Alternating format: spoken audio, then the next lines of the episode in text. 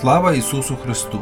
Шановні слухачі, Радіо Благовістя, Голос Євангелії щиро вітаю вас і запрошую вислухати цю програму, яка допоможе вам пізнати Господа. Помолимось про благословіння і цієї радіопрограми. Славний і величний Господи Боже! Щиро дякуємо, що любиш нас безмірно. Ти даєш нам різні обставини, а в них можливість через молитви і служіння славити Тебе. Благослови нас у цій спільноті з Тобою через дію Святого Духа. Донеси вісті спасіння до всіх слухачів і, як і завжди, молимося про благодатну долю для українського народу.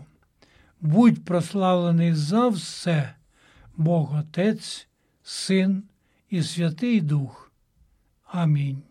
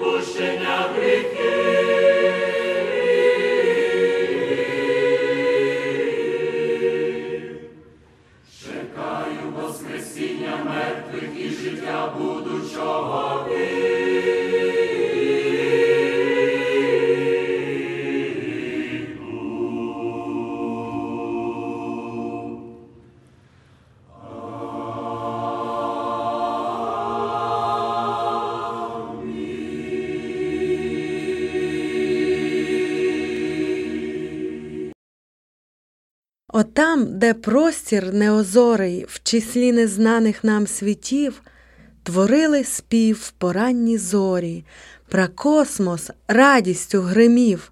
Про це нам з Біблії відомо, про це Бог Йову дати знав. Могутньо він, творець, в нічому землі основи закладав. Ні, не залізні, не бетонні, навіть невидимі очам, суперміцні й довгосезонні, непояснимі майже нам. На них земля пуста, порожня, а непроглядна, як пітьма.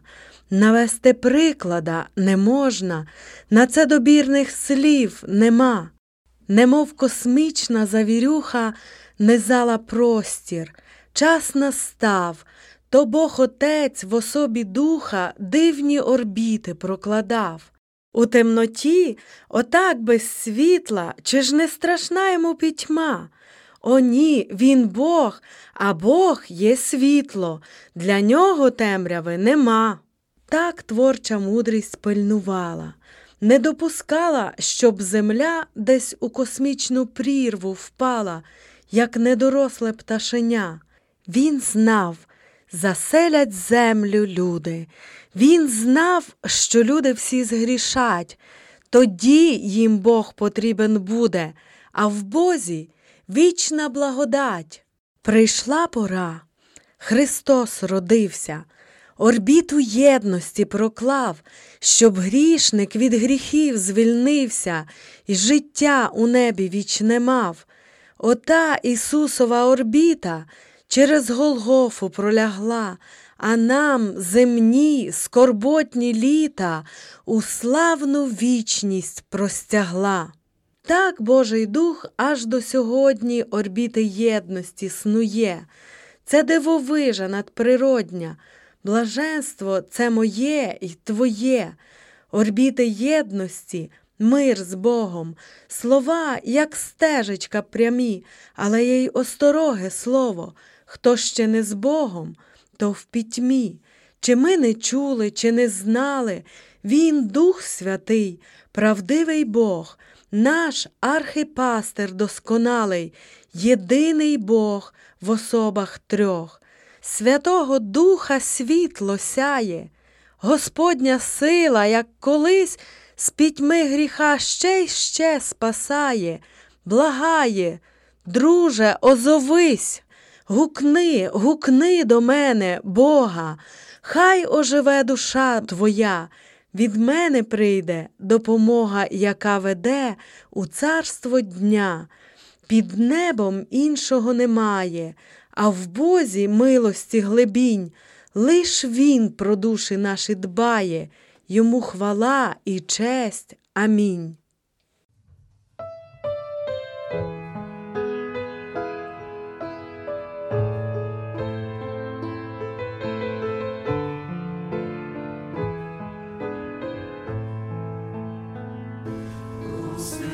remember.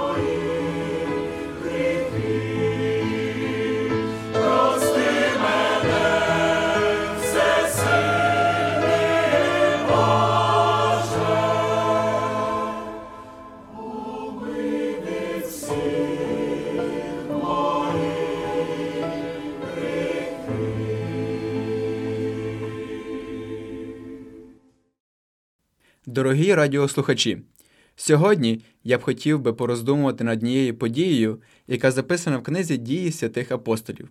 Часто цей день називають Днем народження церкви, початком нової епохи Духа Святого.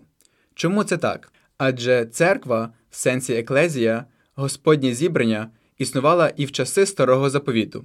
І Дух Святий також неодноразово проявляв себе і діяв самостійно або через пророків раніше. Чим же його прояв на п'ятдесятницю такий особливий? Яка подія, що сталася багато років тому, стосується нас сьогодні? Які благословення ми отримаємо через п'ятдесятницю нового заповіту? Давайте подумаємо сьогодні над цими питаннями, і нехай Дух Господній відкриває наші серця і розум і навчить нас. Опис цієї дивовижної п'ятдесятниці починається у першому вірші другого розділу дій.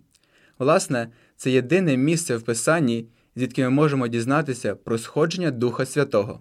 Якщо життя Ісуса було детально описано в чотирьох Євангеліях, то про подальшу історію його учнів пише лише Євангелист Лука. Подивіться вірш 1. Коли ж почався день П'ятдесятниці, всі вони однодушно сходились вкупі. Про кого йдеться в цьому вірші, і з якої причини вони зібрались разом в день П'ятдесятниці? Для того, щоб відповісти на ці запитання, нам доведеться звернутися до попереднього розділу. Там розповідається, як Ісус по Воскресінні своїм з'явився апостолом і впродовж 40 днів навчав їх про таємниці Небесного Царства. Це була дуже стисла, але дуже насичена семінарська програма, в якій Господь готував своїх учнів до майбутнього служіння. Коли ж ці 40 днів закінчились, перед тим, як залишити учнів і посісти по правиці Божій, він звелів їм, щоб вони не відходили з Єрусалиму, а чекали обітниці очії, що про неї казав: Ви чули від мене. Іван, бо водою хрестив, ви ж хрещені будете Духом Святим через кілька тих днів. Учні послухались веління свого Господа, повернулися в Єрусалим і там перебували. Вірш 15 каже, що їх було до 120 чоловік і жінок поіменно, а вірш 14 також каже, чим саме вони займались, коли збирались разом. Вони всі однодушно були на невпинній молитві.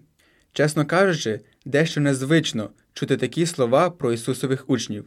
Коли ми читаємо Євангеліє, ми можемо знайти багато прикладів, як Ісус молився, також як Ісус навчав своїх учнів молитися. Але щоб самі учні молились, це щось нове. Навіть коли Ісус просив їх молитись, вони спали. Але тепер усе змінилось.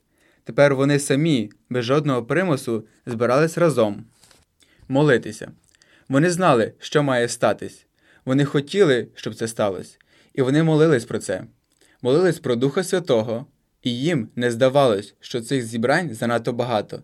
Їм не потрібна була якась спеціальна програма, вони збирались разом і молились. А чого ви очікуєте, коли приходите до церкви на богослужіння чи на якесь інше зібрання? Чого ви прагнете? Чи очікуєте ви здійснення Божих обітниць у вашому житті? Чи прагнете побачити дивовижні Божі справи? Чи молитесь, щоб Господь діяв в силі на цьому зібранні і через це зібрання? Саме при такому занятті ми знаходимо учнів Христа на початку другого розділу. В день П'ятдесятниці вони з самого ранку збиралися в домі, щоб знову бути разом і молитись. Але в цей раз усе закінчується не так, як зазвичай. В цей раз вони отримують відповідь на свою молитву. Вірш другий. І нагло щинився шум із неба, ніби буря раптово зірвалась, і переповнився весь той дім, де сиділи вони. І з'явилися їм язики поділені, немов би огнені, та й на кожному з них по одному осів. Усі ж вони сповнились Духом Святим і почали говорити іншими мовами, як їм дух промовляти давав. Молитва учнів була перервана.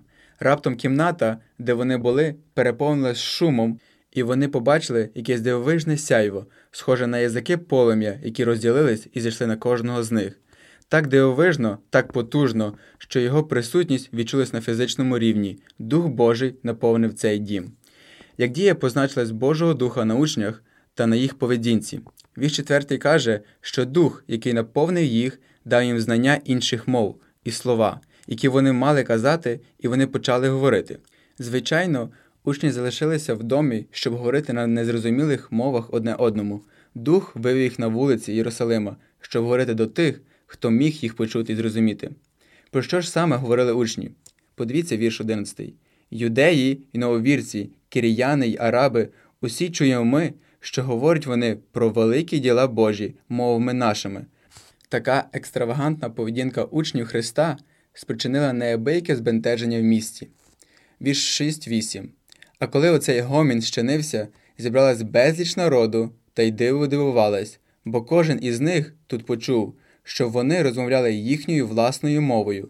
Усі ж побентежилися та дивувалися та й казали один до одного: Хіба ж не галеяни всі ці, що говорять? Як же кожен із нас чує свою власну мову, що ми в ній народилися? Чим же було це сходження Духа Святого в День П'ятидесятниці? Дуже часто цю подію розглядають дуже поверхнево, зводячи її просто до дару говоріння іншими мовами. Але П'ятидесятниця говорить нам зовсім про інше. Щоб зрозуміти це, нам треба задати одне запитання: чому саме П'ятидесятниця? Чому Воскреслий і піднесений Христос, що отримав всю владу у Всесвіті і посів у славі по правиці Божій, послав свого Духа церкві не на кілька днів раніше і не через тиждень, а саме в день П'ятидесятниці? Для того, щоб відповісти на це запитання, нам треба згадати, що таке П'ятидесятниця. П'ятидесятниця святкувалася через 50 днів після Пасхи і була одним з великих свят в Ізраїлі, коли усі чоловіки мали зібратися разом для того, щоб радіти перед Господнім лицем. Власне, за часів Христа це свято мало два значення. Перше це день дарування закону. І в цьому уривку ми можемо дуже чітко побачити, як Лука проводить паралель між П'ятидесятницю та Сінаєм. Подивіться, Мойсей піднімається на гору і повертається до свого народу з Божим законом. Це славне об'явлення супроводжувалось вогнем, громами і бурею, сильним вітром. Христос також зовсім недавно піднісся на небеса, і ось і на п'ятдесятницю він повертається, але не з новим законом, написаних на каміннях скрижалях, а з даром Святого Духа, щоб написати Божий закон в серцях віруючих, щоб силою Духа дати їм здатність виконувати ті заповіді в житті, в мирі з Богом. Таким чином, в подіях П'ятдесятниці ми бачимо, як починає здійснюватись обітниця нового заповіту. І дам вам нове серце і нового духа, дам у ваше нутро, і викону камінне серце з вашого тіла, і дам вам серце із плоті, і духа свого дам я вам до вашого нутра, і зроблю я те, що установи мої будете ходити, а постанови мої будете стерегти та виконувати. П'ятдесятниця це початок нової ери, початок нових стосунків між Богом та його народом, церквою Христа. Друге значення свята П'ятдесятниці у старому заповіті це свято перших плодів.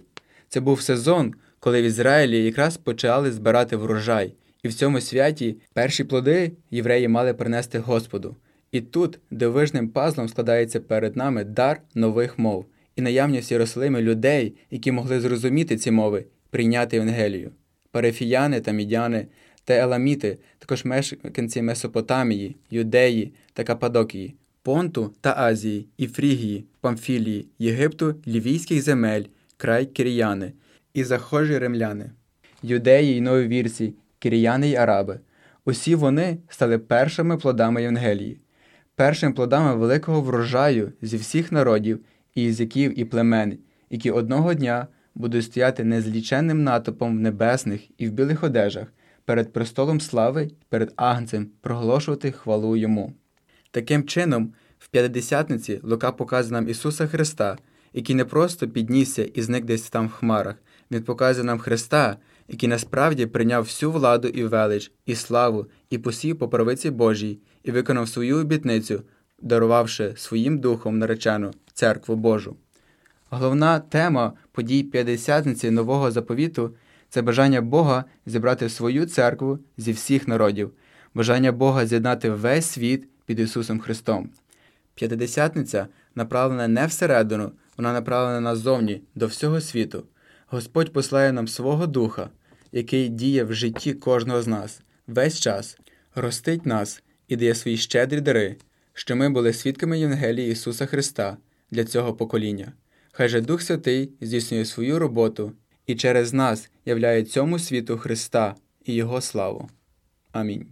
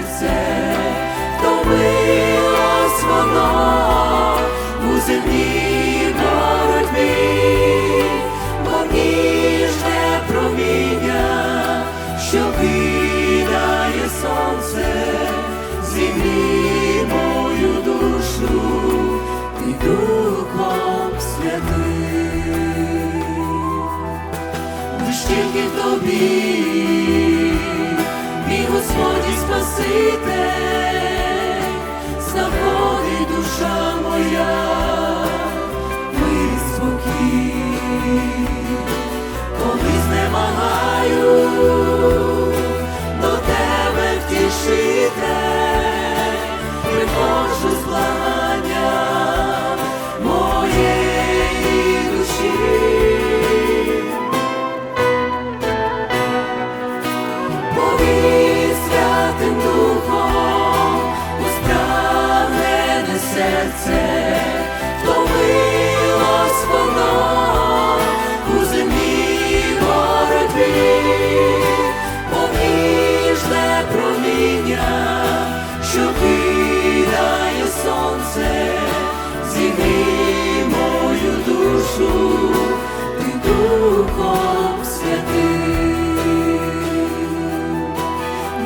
нехай присутність Твоя зігріває,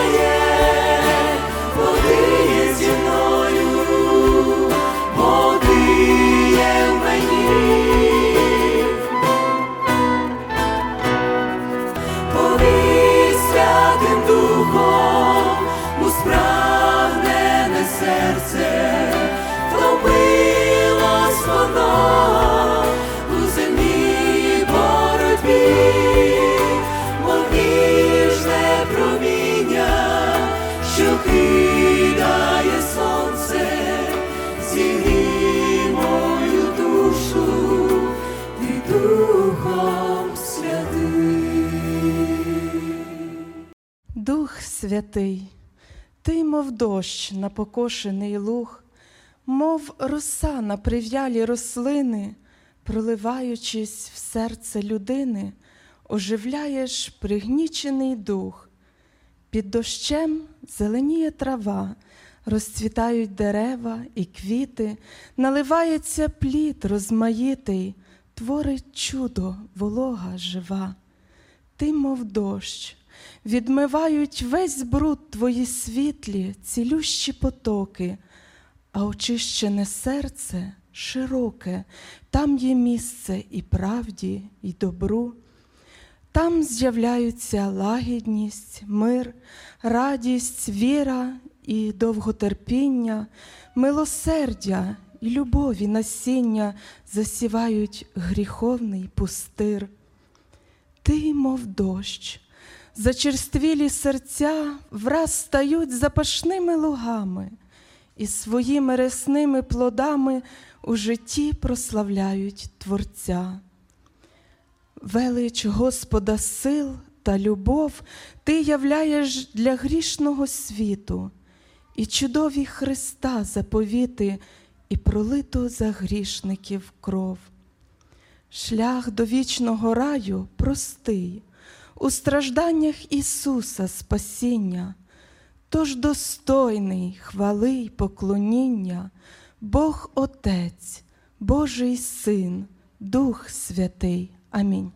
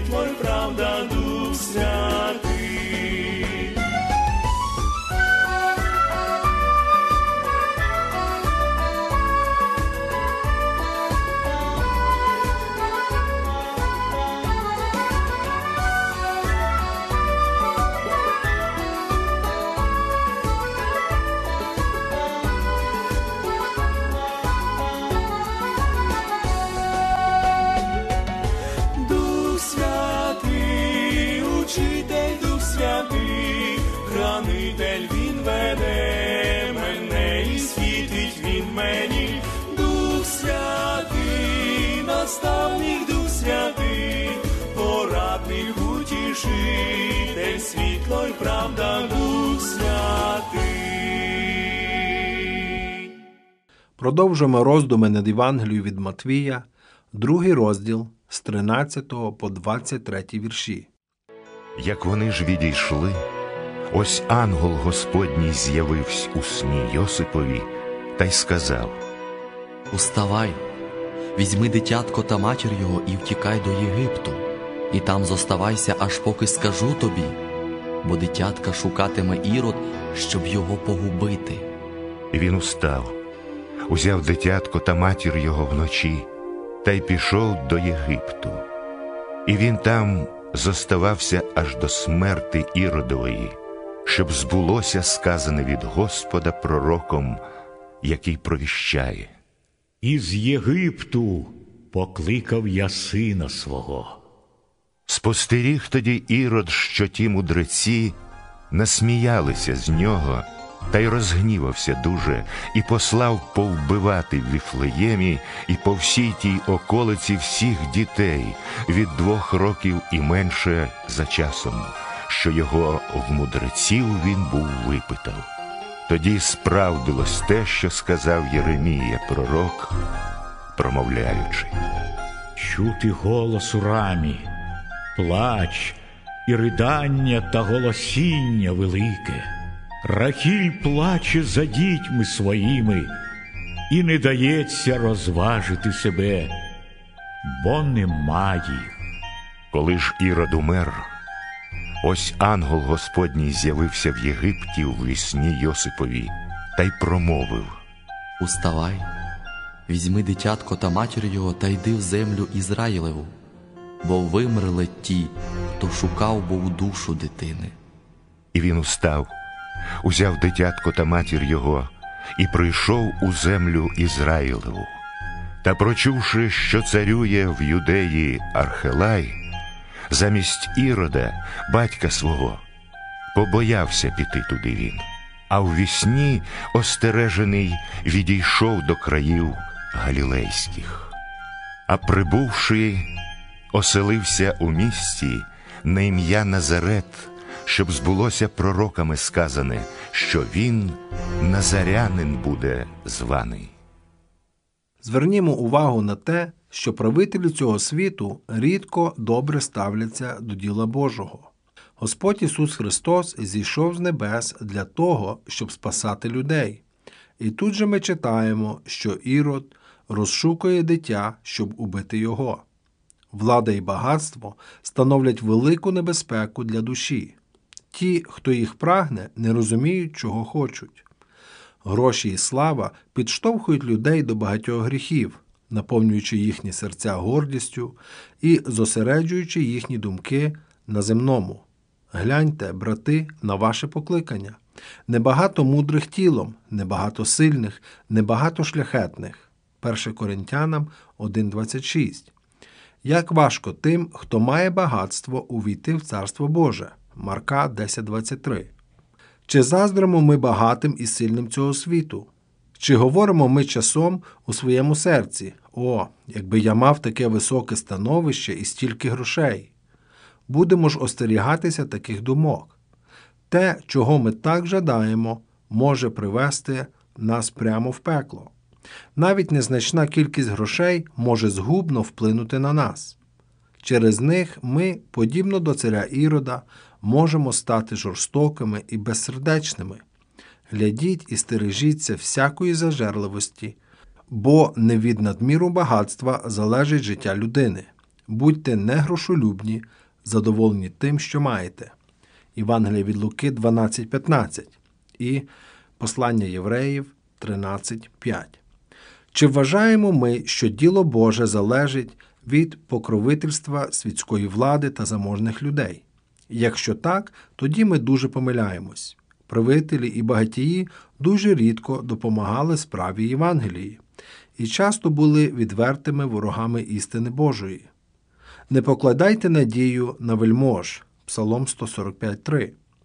Таких, як Ірод, дуже багато, таких, як Йосія чи король Едвард одиниці. Далі відзначимо, що Господь Ісус Христос був людиною, яка була зранена з раннього дитинства. Страждання очікували на нього з тієї миті, як він з'явився на цей світ. Ненависті Ірода не було меж, і тому Марія та Йосип були змушені взяти дитя та втікати в Єгипет. Ця втеча була лише прообразом усіх земних скорбот Христа. Хвилі зневаги почали накочуватися на нього з того часу, коли він був ще немовлям. Господь Ісус Спаситель для усіх страдаючих і нужденних. Він добре розуміє нас, коли ми приносимо йому в молитвах свої скорботи.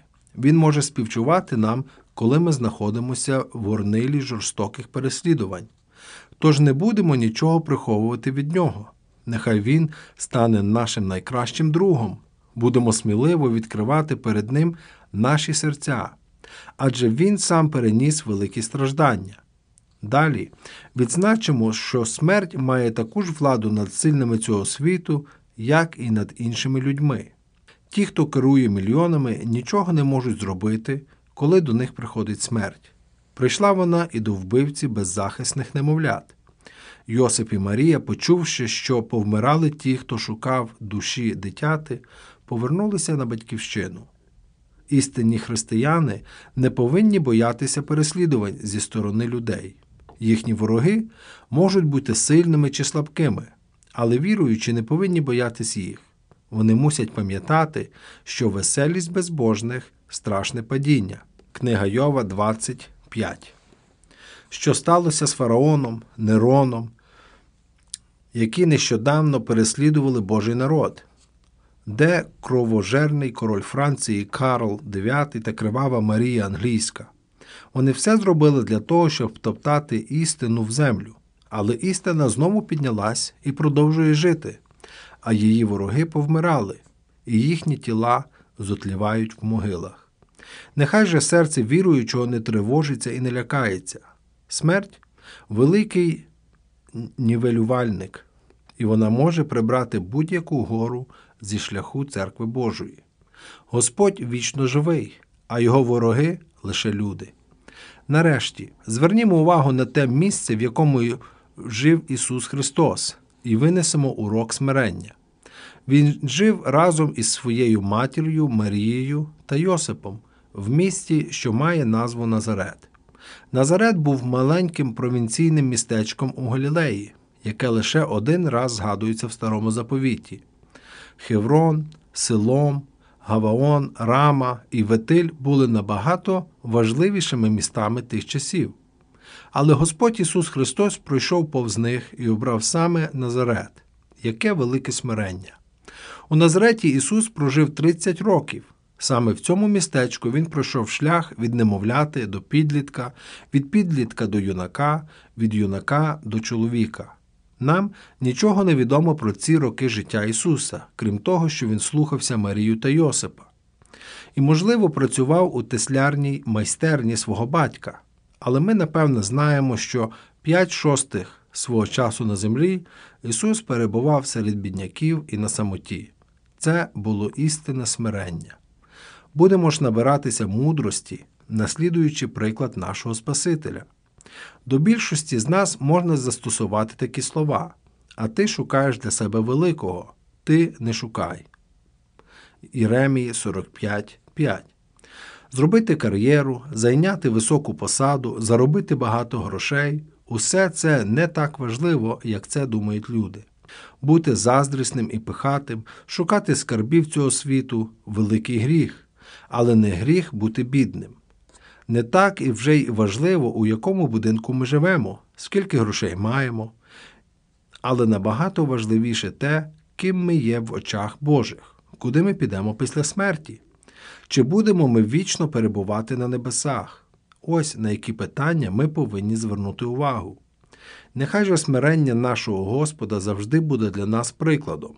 Гордість найстаріший і найпоширеніший гріх, а смирення найпрекрасніша і дуже рідкісна чеснота.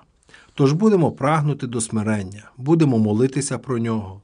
Наші знання можуть бути мізерними, наша віра може бути слабкою, наша сила може бути немічною. Але якщо ми є учнями того, хто жив у Назареті, ми повинні бути смиренними. Амінь.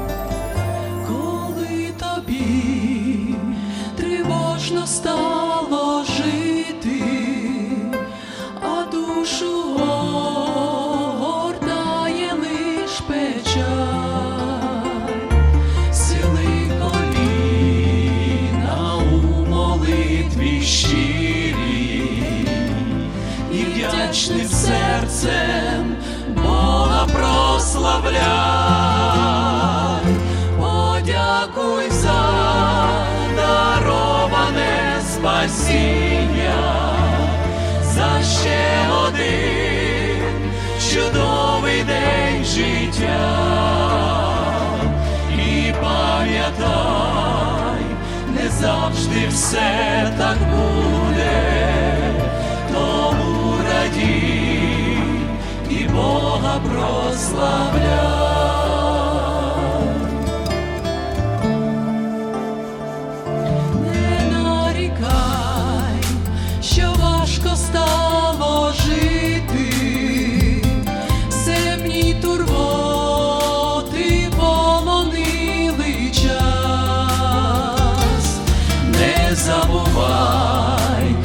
Чого в світ прийшов ти, життям своїм ти Бога прославляй. Подякуй за дароване спасіння, за ще один чудовий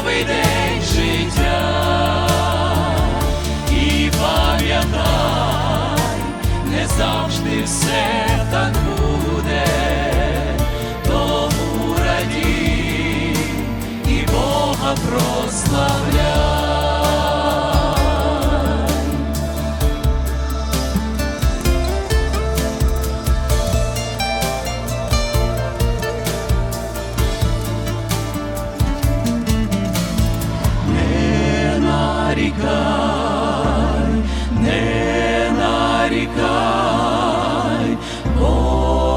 Бога життям своїм ти прославляй і пам'ятай, ти пам'ятай, не завжди все так буде, не завжди.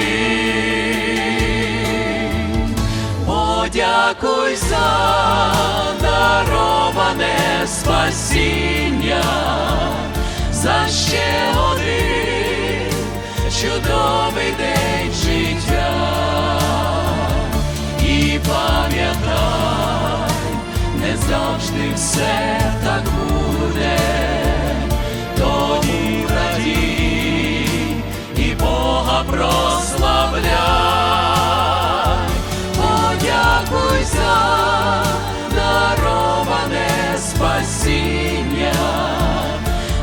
Ще один чудовий день життя. І пам'ятай, не завжди все так буде, тому радій і Бога прославляй.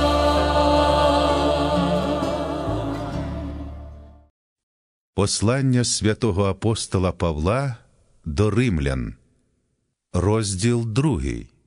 Ось тому, без виправдання, ти, кожний чоловіче, що судиш, бо в чому осуджуєш іншого, сам себе осуджуєш, бо чиниш ти саме й ти, що судиш.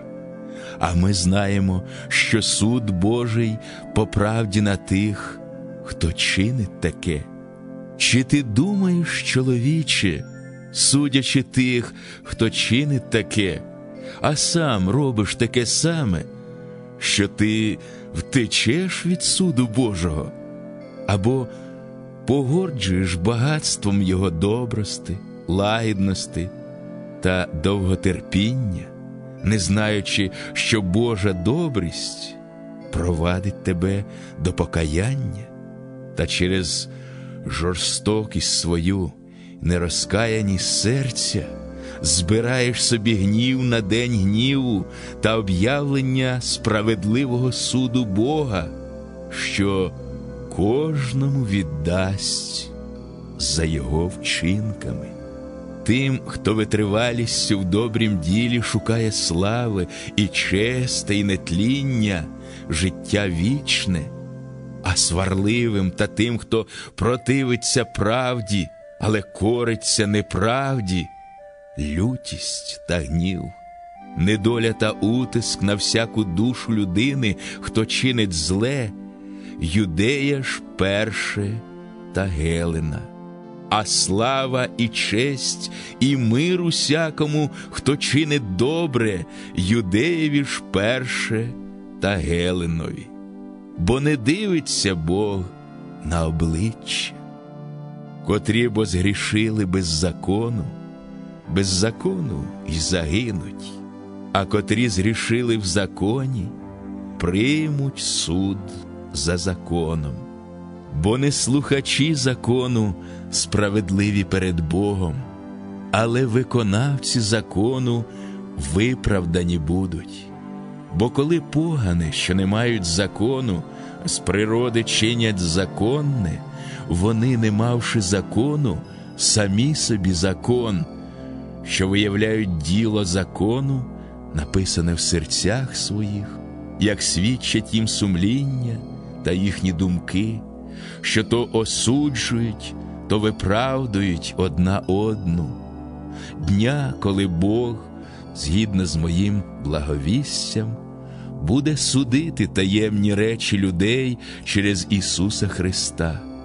Ось ти звешся юдеєм і спираєшся на закона, і хвалишся Богом, і знаєш волю Його, і розумієш, що краще, навчившись із закону, і маєш певність, що ти провідник для сліпих, світло для тих, хто знаходиться в темряві, виховник нерозумним, учитель дітям, що ти маєш зразок знання і правди в законі. Отож ти, що іншого навчаєш, себе самого не вчиш, проповідуєш не красти, а сам крадеш, наказуючи не чинити перелюбу, чиниш перелюб, гидуючи ідолами, чиниш святократство. Ти, що хвалишся законом, зневажаєш Бога переступом закону, бо через вас зневажається Боже ймення в поган, як написано. Обрізання корисне, коли виконуєш закони, а коли ти переступник закону, то обрізання твоє стало необрізанням. Отож, коли необрізаний зберігає постанови закону, то чи не порахується його необрізання за обрізання? І необрізаний з природи, виконуючи закона, чи не осудить тебе, переступника закону, з писанням і обрізанням? Бо не той юдей, що є ним назовні, і не то обрізання, що назовні на тілі, але той, що є юдей потаємно, духово, і обрізання серця духом, а не за буквою, і йому похвала не від людей, а від Бога.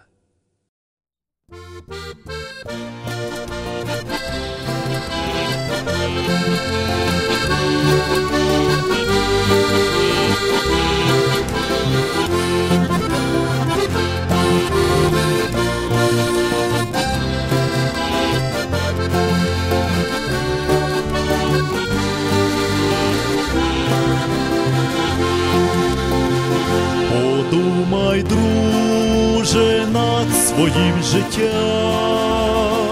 хай серце плаче, втомившись грісі. Чому так довго легко важиш ти своїм життям? Прийди до Господа в тиші. Коли на серці тяжко є, і сил не маєш ти, Бог близько є, так близько він, коли на серці тяжко є, і сил не маєш ти, Бог близько є, так близько він. Задумайся світі суєти, в сльозах молись, почув Бог, що плач твій, схились тиші, хай серце плаче від страждань душі, тоді Христос дасть спокій свій. Коли на серці тяжко є, і сил не маєш ти, Бог близько є, так близько він, коли на серці тяжко є, і сил не маєш ти, Бог близько є, так близько він.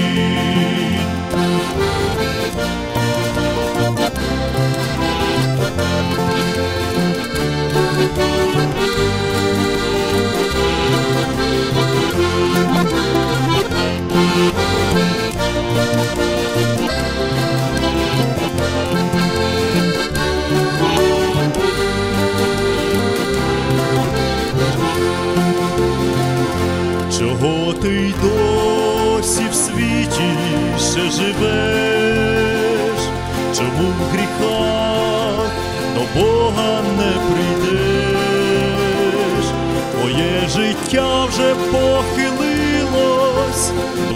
Ближче до кінця, не знаєш ще, куди ти йдеш, коли на серці тяжко є, і сил не маєш ти, Бог близько є, так близько він, коли на серці тяжко є, і сил не маєш ти, Бог близько є,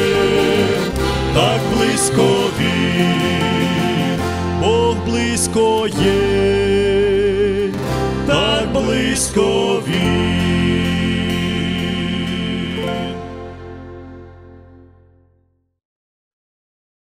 Шановні слухачі, Радіо Благовістя Голос Євангелії, яке діє від імені Першої Української Євангельсько-Баптистської церкви міста Філадельфії, запрошує вас слухати наші програми, які транслюються на хвилях 860 AM щосуботи у першій годині пополудні, а також через електронну форму Podcast на платформах Spotify та Apple Podcast.